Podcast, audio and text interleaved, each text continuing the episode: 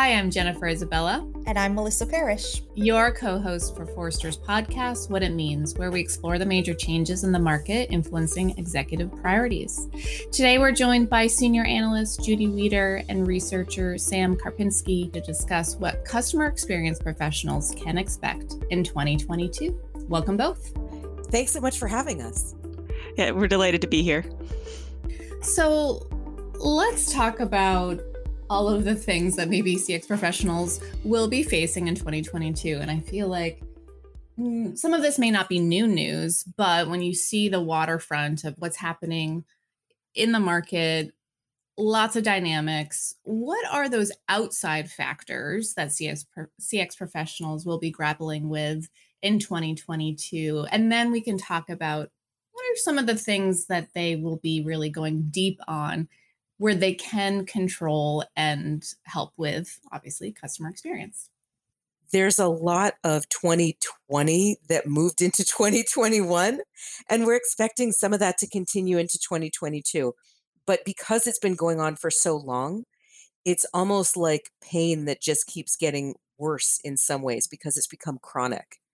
And as it has done so, it has brought additional problems to light that maybe we didn't realize were such drastic issues.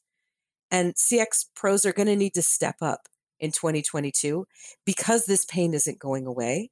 And in some cases, because it is getting worse. So I'll, I'll let Sam take the first piece of this, and then I've I've got some thoughts around where CX leaders are going to need to go from here. As Judy said, um, the last few years, you know, we may feel done with them, but uh, they're not done with us.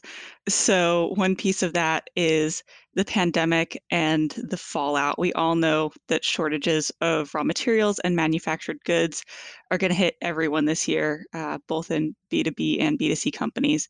So, for us, well, we'll get into this in a minute, but we're looking at how CX pros can mitigate that fallout and kind of ameliorate the situation. Yeah, I, I think the big problem with something like a shortage or any other kind of disruption is that it requires that the entire firm figures out how to solve for it. Mean, anyone who's ever been in retail or food service or any other very customer facing role has had to figure out how you scramble when something doesn't go the way that you expect it to. And so customer experience isn't just a differentiator, it's also the thing that's going to lift the company out of that uncertain kind of choppy water so this is where we're looking at the extent that CX leaders can do things like work with their marketing, their product teams, their customer support teams, really network with a lot of folks, which will be a continuing theme. I'll get back to that in a sec. Um, talking with all these different folks and trying to figure out how do we solve for it. So maybe it's offering different kinds of goods rather than having the same things that you normally push out, or maybe it's relying on a smaller set of things, creating a list of easy replacements. Hey, we don't have this cereal available, but have you tried this other one that's a really good replacement for this one that's typically your favorite? We've seen a lot of that where things just are coming off of shelves because there simply isn't enough to go around. And recently there was a story about how um, some toy manufacturers are looking at um, using soft toys that are squishier to be able to take up less space and to be able to ship more stuff and that bigger items are, are going to be less available come this holiday season. So, I mean, I think you have to adjust, and CX leaders have to be part of that solution because they're the ones that are looking across the entire organization. That's a really interesting piece of this um, for me, Judy and Sam. You know, on this podcast and certainly on our CX team, we talk a lot about the difference between what I like to call customer experience with lowercase c, right lowercase e where everybody is responsible in some way for the customer experience. But then there are cx professionals right? It is a business function. It has a set of priorities that we have defined and write research about and all of that stuff. Um, and sometimes it's difficult for companies to define the the difference between the cx pro and the general cx but the point that you just made judy i, I don't want that to get lost in a situation where the entire supply chain is broken down the cx pro can really can take responsibility for things that they don't necessarily eh, have to Um, and really, it's a, it's an opportunity to show their value to the organization. Um, how do you think they? How have you seen them best accomplish that? Because I don't think if you've got if we've got retailers listening to this and, and other and brand manufacturers they're thinking wait i don't i don't use my cx pros to solve my supply chain problems. How do you think cx leaders can can step up? What is their what is their value in this equation? So I think it's less about the CX pros solving the supply chain issues and more about them solving for the resulting problems.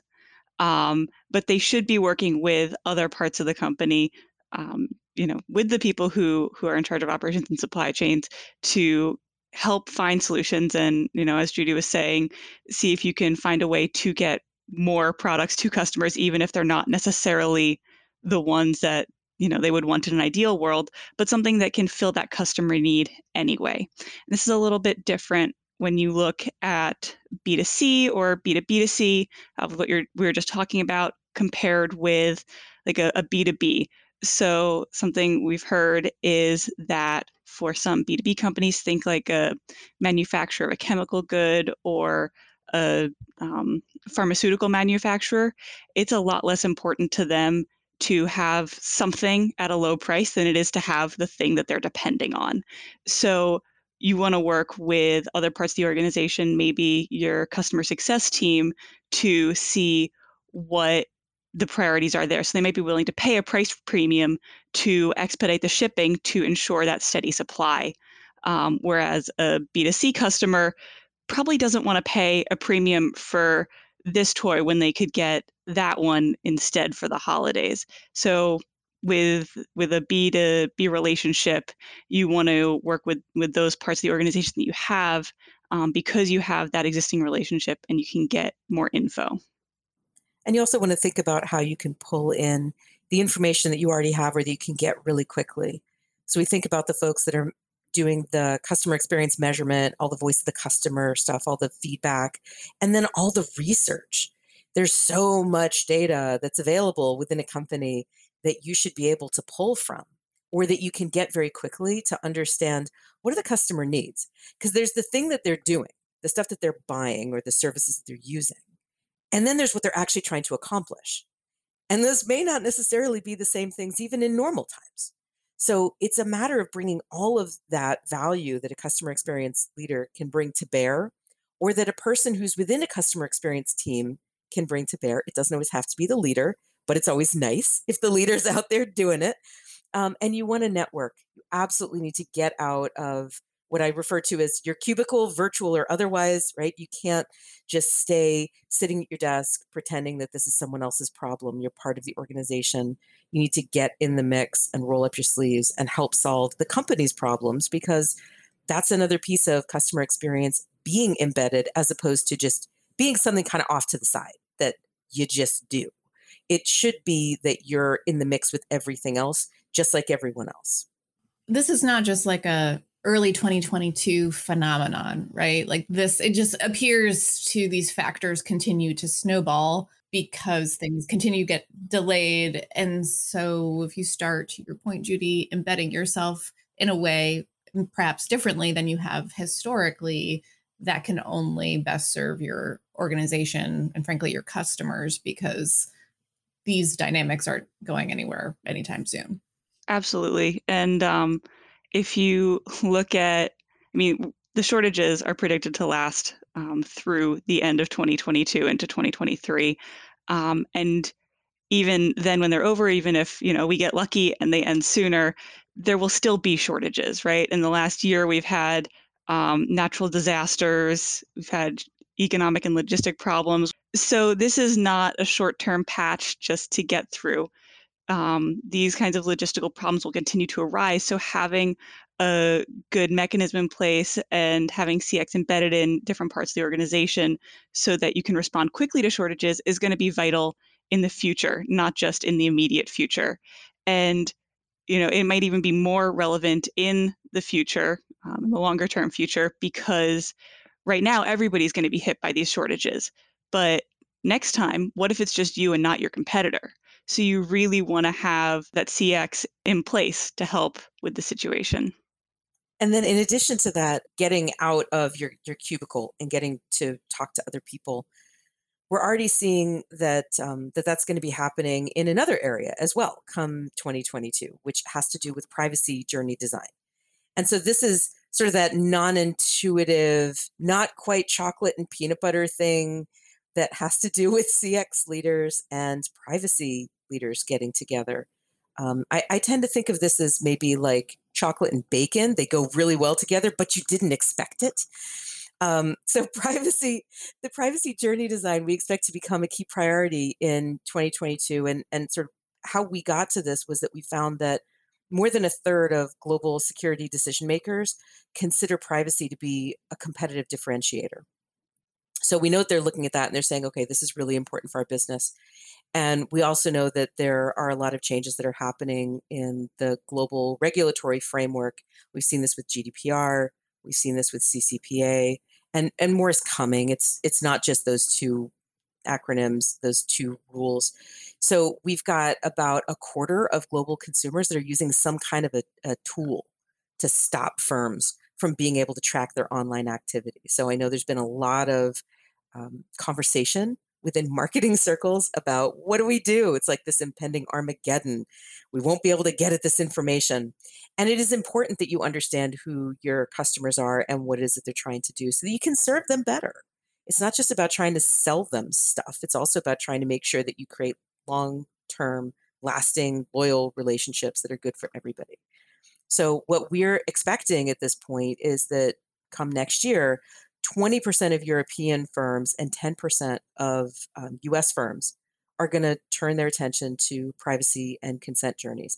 And that means that the CX folks are going to need to get together with the privacy folks and talk about how to do this. Map it out, think it through, figure out the business needs, the user needs, do some, dare I say it, prioritization, and figure out how to make this work better for everybody.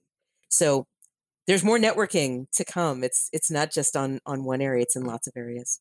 And and to that point, given the nature of privacy regulations and the way customers think about privacy and their information, this is not something where you just need to get out of your, your cubicle, as you were saying. It's really something where you need to collaborate with your partners outside your organization. Because a customer isn't going to care whether it was you or your vendor who lost their information. They just know that they gave you you know they trusted you and you let them down and they're not going to care which part of you or your extended ecosystem that was um, and neither is the law. So you need to work not just internally across the organization but really across organizations to make sure that you're doing that well. As you guys know, I, I have a marketing background, and every time we would talk about this idea of knowing your customers, um, I would argue that like knowing your customers also means knowing what they're not comfortable with. It doesn't necessarily mean knowing everything there is to know about Judy as an individual in the hopes that I can someday use all those individual data points in some way. It, it's a more holistic understanding of your customer and what they need as it relates to your business, not just sort of everything um, in the world. So with that as the as the background and this focus on privacy and um, uh, crafting journey maps around this whole privacy and consent thing, the question is, what kinds of companies do you think are going to do it wrong? You don't have to actually name brand names. What kinds of companies do you think are most likely to get this wrong? I think that one type of company that's going to run into issues around this are the ones who make their profit not selling you something, but selling you to others. And so I think those companies are going to have to reconsider how they show ads and what that business model is. The other possibility is going to be firms that aren't traditionally internet native and who've only ever known that way. The companies that are trying to figure out what this whole internet thing is are the ones that tend to stumble the most because they haven't really thought about, well, how do we manage this properly? On the flip side, though, I think the ones that are going to be able to manage it well are the ones that are already thinking about those little moments. So I think of certain retailers, for example, who have audio versions of their privacy policies available on their websites. these are already people who are thinking about how are people engaging with this content? How are they using it? The folks that have been, and I'm so glad to see more of them doing this, rolling out the cookie selector tools where it's not just accept all cookies or leave the site or you know x this out and hope that nothing happens but actually have a specific overlay that pops that enables you to see what cookies are um, being offered to you what each of them does and which ones you want and doesn't have some deceptive thing where you're more likely to accidentally click the give me everything but you're actually more attuned towards the selection of just the ones that I picked. So it's the folks that are are kind of already thinking about these sorts of things and already putting some of the stuff out there or that have been thinking more carefully about moments within those journeys that I think are going to do better. But I do worry about the folks that are are still kind of struggling to get their act together online because uh, now is not the time to be an internet neophyte. We, we got to get out of that mode. Yeah, so it's an opportunity for for CX to be embedded in privacy as a design as well. Yeah, and, and with that, um, some of the the things that Judy's talking about, those are actually opportunities to build trust with your customers. So, uh, in a report from from a little while back, uh, we found an example of a brand that didn't just show you recommendations; they told you why those things were recommended to you because of what you had clicked on, because of what other people had purchased. Um, alongside this product, that kind of a thing. And so that really helps customers understand that you're not just lurking and following them around the internet, but it's really based on information that you're giving them. Yeah, and, and doing in a way using language that is understandable by not just a digital marketer as an example, but you know, anyone who's visiting the site. Um, I've seen more of those pop-ups, Julie, Judy, that you've referenced, and it's it's good to see. I'm in marketing. I and we, you know, this is top of mind always. Um, and uh, it's just it's it's nice to see that that feels like it's being uh, you know implemented um, more regularly across you know certain sites. Yeah, it's it's a cool thing, and as many of the digital user experience reviews as I've been doing lately, to be able to hold up more and more examples, even from some fairly unexpected places. I mean, there are some firms that are very traditional, have been around for quite a while, but they've been getting their cookie practices together. And I'm so proud of them because then I can hold them up as an example of a firm that's thinking about it. So I'm seeing more and more of it. And I think it's it's not so much a matter of follow the leader, but you gotta you gotta become that leader at this point. We are not in a, a position to be able to assume that people are going to want to give up all of their information. And to Melissa's point, give up all their information for no specific reason. I mean, we're, we're taught as CX professionals not to ask questions that we don't intend to do anything. And it should be the same thing with privacy. Stop asking questions of people that you can't actually use for some legitimate business purpose. Just asking it to ask it is not only wasteful, but it doesn't foster the trust that you need to build up to have that long lasting relationship. It just looks like you're you're fishing for information. Judy, something you said about the audio version of maybe a policy um, struck me. I have personally have not stumbled across something like that, but it does um, potentially segue into another prediction we have for 2022 around investment in accessibility um, and sort of the proliferation of um, more functionality or services around making you know content and other things more accessible could you touch on that a little bit deeper Sure. Um, and, and, there's some cool news that came out on this recently that I'll, I'll get to as well. But um, what we're predicting, I'll just start with the top line. What we're predicting is the $10 billion in design spending is going to shift to the vendors and services that are committing to accessibility. And we've been seeing a couple of factors that have led to this. First and foremost, when we surveyed um, design teams in uh, Q4 2020 Global State of Design Team Survey, we found that 36% of respondents already have some kind of a top down commitment to accessibility. So they're already seeing that these designers are, are hearing from their leadership, yeah, yeah, yeah, this this matters to us. So that's important. But we also saw that year over year from 2020 to 2021, job listings that have accessibility in the title went up by 78%. So that's huge. That means that we're seeing this shift, that there's this understanding that people um, like me, who sadly have reading glasses stashed all over the house, are becoming more common. And so the notion of accessibility uh, isn't something that's just sort of off to the side anymore. It has to be central to how you're designing your products and your services. And so the, the little news article that I actually had posted on LinkedIn a little bit ago was about AMC, which is this massive movie chain that said that they're going to commit to having a certain percentage of their screens with open captioning. So this isn't closed captioning where you have to get a specific device and you have to um, you know use that device to be able to watch it because sometimes those captions then don't show up this is it's just going to be on the screen for everybody and the way they looked at it was there are people that are just having trouble hearing and want to be able to uh, have some assist or assistance or there are people that just like it. My son who has no issues with hearing absolutely loves watching everything with closed captioning on because it just helps him understand what's happening better. So I think it's it's these moments where we see that kind of commitment to this this idea of accessibility just being part of how you design everything means that we can make all kinds of products and services easier for our customers to be able to interact with and that's the kind of thing that becomes important as we all age which ultimately is a goal. As much as we complain about it it's a goal. And um and functions start to break down or you know people may may have needs anyway or they just may prefer it. So as we make those experiences more accessible they'll be more inclusive but that means you have to build this into your requirements.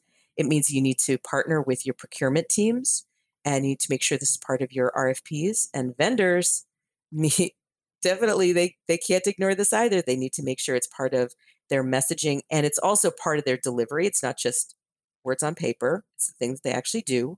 And it needs to be in all of their responses to those RFPs. So they make it clear this is how we're solving for this challenge. So let's go back to another topic on shortages uh, of a different kind.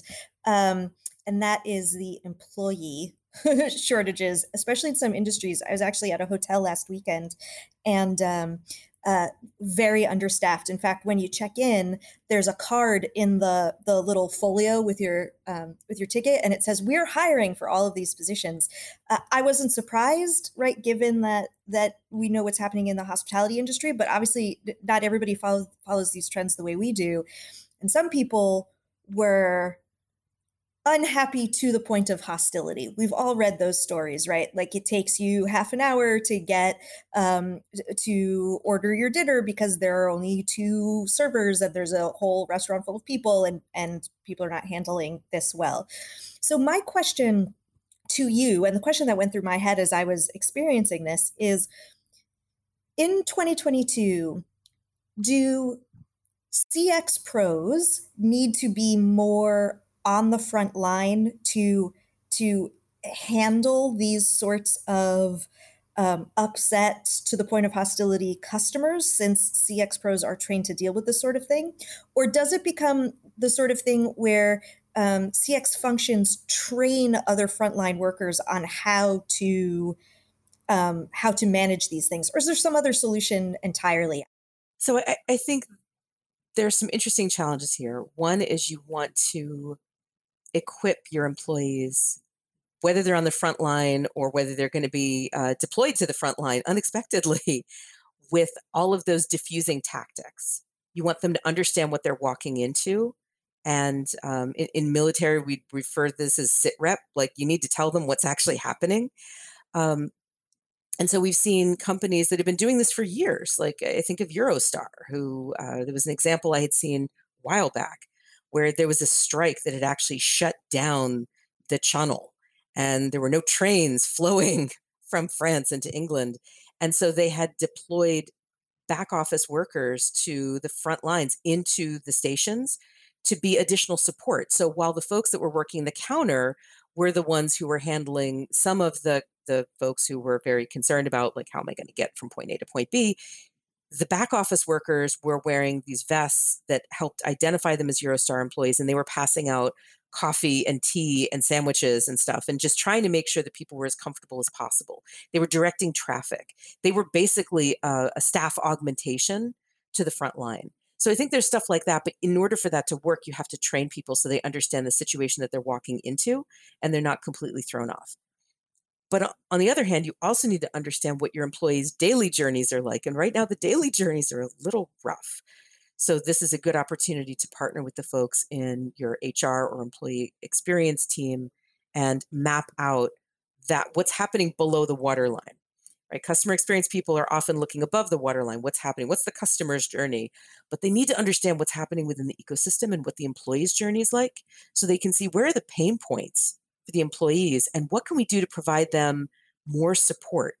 And sometimes it may be just to remove them from a situation and put a manager in place or it may be to give them magic words and phrases or you know give them something like what ritz carlton does where they give their employees the ability to hand out money and, and gifts and things just to make it easier on that specific experience. So there are a bunch of different tactics but I think ultimately it starts with understanding what your employee's experience is actually like so that to Sam's point, you don't run into a situation where you're sacrificing your employees, like grinding their bones to make your employees bread. If you do that, you're and you don't understand why you're experiencing attrition, then you're missing the big point as to what's actually happening. Yeah. And and I think that to to Judy's point, yes, look at what's below the waterline, what's above, but also the intersection there. Um, a relative of mine who works in the food service industry has been hugely affected by shortages, and the most yelling that she gets done at her by angry people waiting for their coffee is because they're out of their cinnamon whatever or caramel whatever i don't i don't remember which syrup but you understand the idea um, so having alternatives in place that they can suggest and having solutions to those issues can help keep them from getting burnt out on a daily basis by angry customers. So it's really both sides and, and all of this impacts the rest. This conversation strikes me that you're you're talking, Sam, about the intersection of certain situations.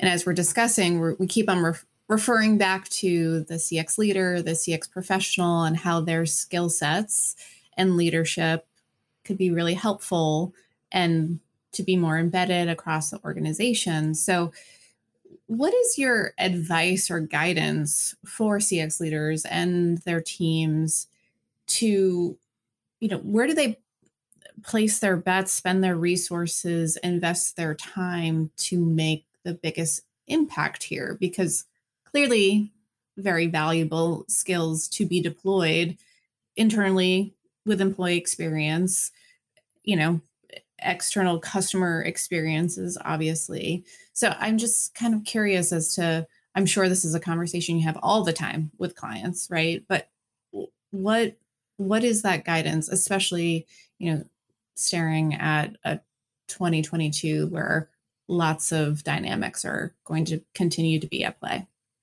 So as Sam mentioned, there's no one size fits all. And prioritization would say that too. It's going to depend on your organization. So I would certainly recommend, you know, number one, you need to be talking to other people within your company who are not part of your team. So talk to the the key, the usual players, all the usual suspects. That means customer service, marketing, product, sales, all, all of the folks who are dealing with escalations and who have some kind of frontline responsibility. You want to understand from them what are the, the pain points that they're seeing, what are the things where they need immediate relief, so that you can put out any of the fires that are happening right now that need to be dealt with first, and sort of get rid of the most immediate acute needs. Once you've gotten that stabilized, then it's a matter of, from a, a business strategy point, too, what do you do to help keep the company on its path? And that is probably going to mean deeper alliances with the same folks, plus also making sure that you're wrapping in other people who you may not be talking with on um, as regular of a basis. So, for example, one of the things that we saw pretty early on in the pandemic was that people were having trouble making their bills. And that wasn't just individuals, it was also companies. So you should be talking with your finance team. What's happening over in your accounts receivable? What can they tell you? Or credit and collections? What are they hearing? What acute pain have you not uncovered from them? Because the more that you can stabilize the cash flows coming into your firm, the better off the firm is overall. And so it's it's a matter of kind of understanding what the business is trying to accomplish and who the key players are and making sure you're talking with them and then focus where you can. It doesn't mean that you give up on all of your great aspirations for all the things that you want to do from a customer experience standpoint. You probably have some amazing strategy that's in a beautiful PowerPoint deck and that really, really wants to breathe. But you also need to make sure you're taking care of what the business needs to do right now. And that means your strategy may need to shift to be able to accommodate those acute uh, training opportunities for the people who are on the front line or supporting the sales and the marketing team with just the right messages or some additional insights that are going to help them be able to solve for customer issues right now. So I, I, would say, you know, start first with the acute stuff with all of your your key players and then move from there into all the strategic stuff. Don't give up on your CX strategy, but don't assume that it, it needs to keep moving the way that it did in 2019. It it has to be flexible and a living, breathing document and not something that was chiseled in stone. Thank you both for joining us today. Thanks for having us. Yeah, thank you so much. If you like what you heard today, subscribe to Forrester's What It Means podcast on iTunes, Google Podcasts, and Spotify, or your favorite podcast player. To continue the conversation, follow Forrester on Twitter, Instagram, and LinkedIn. Thanks for listening.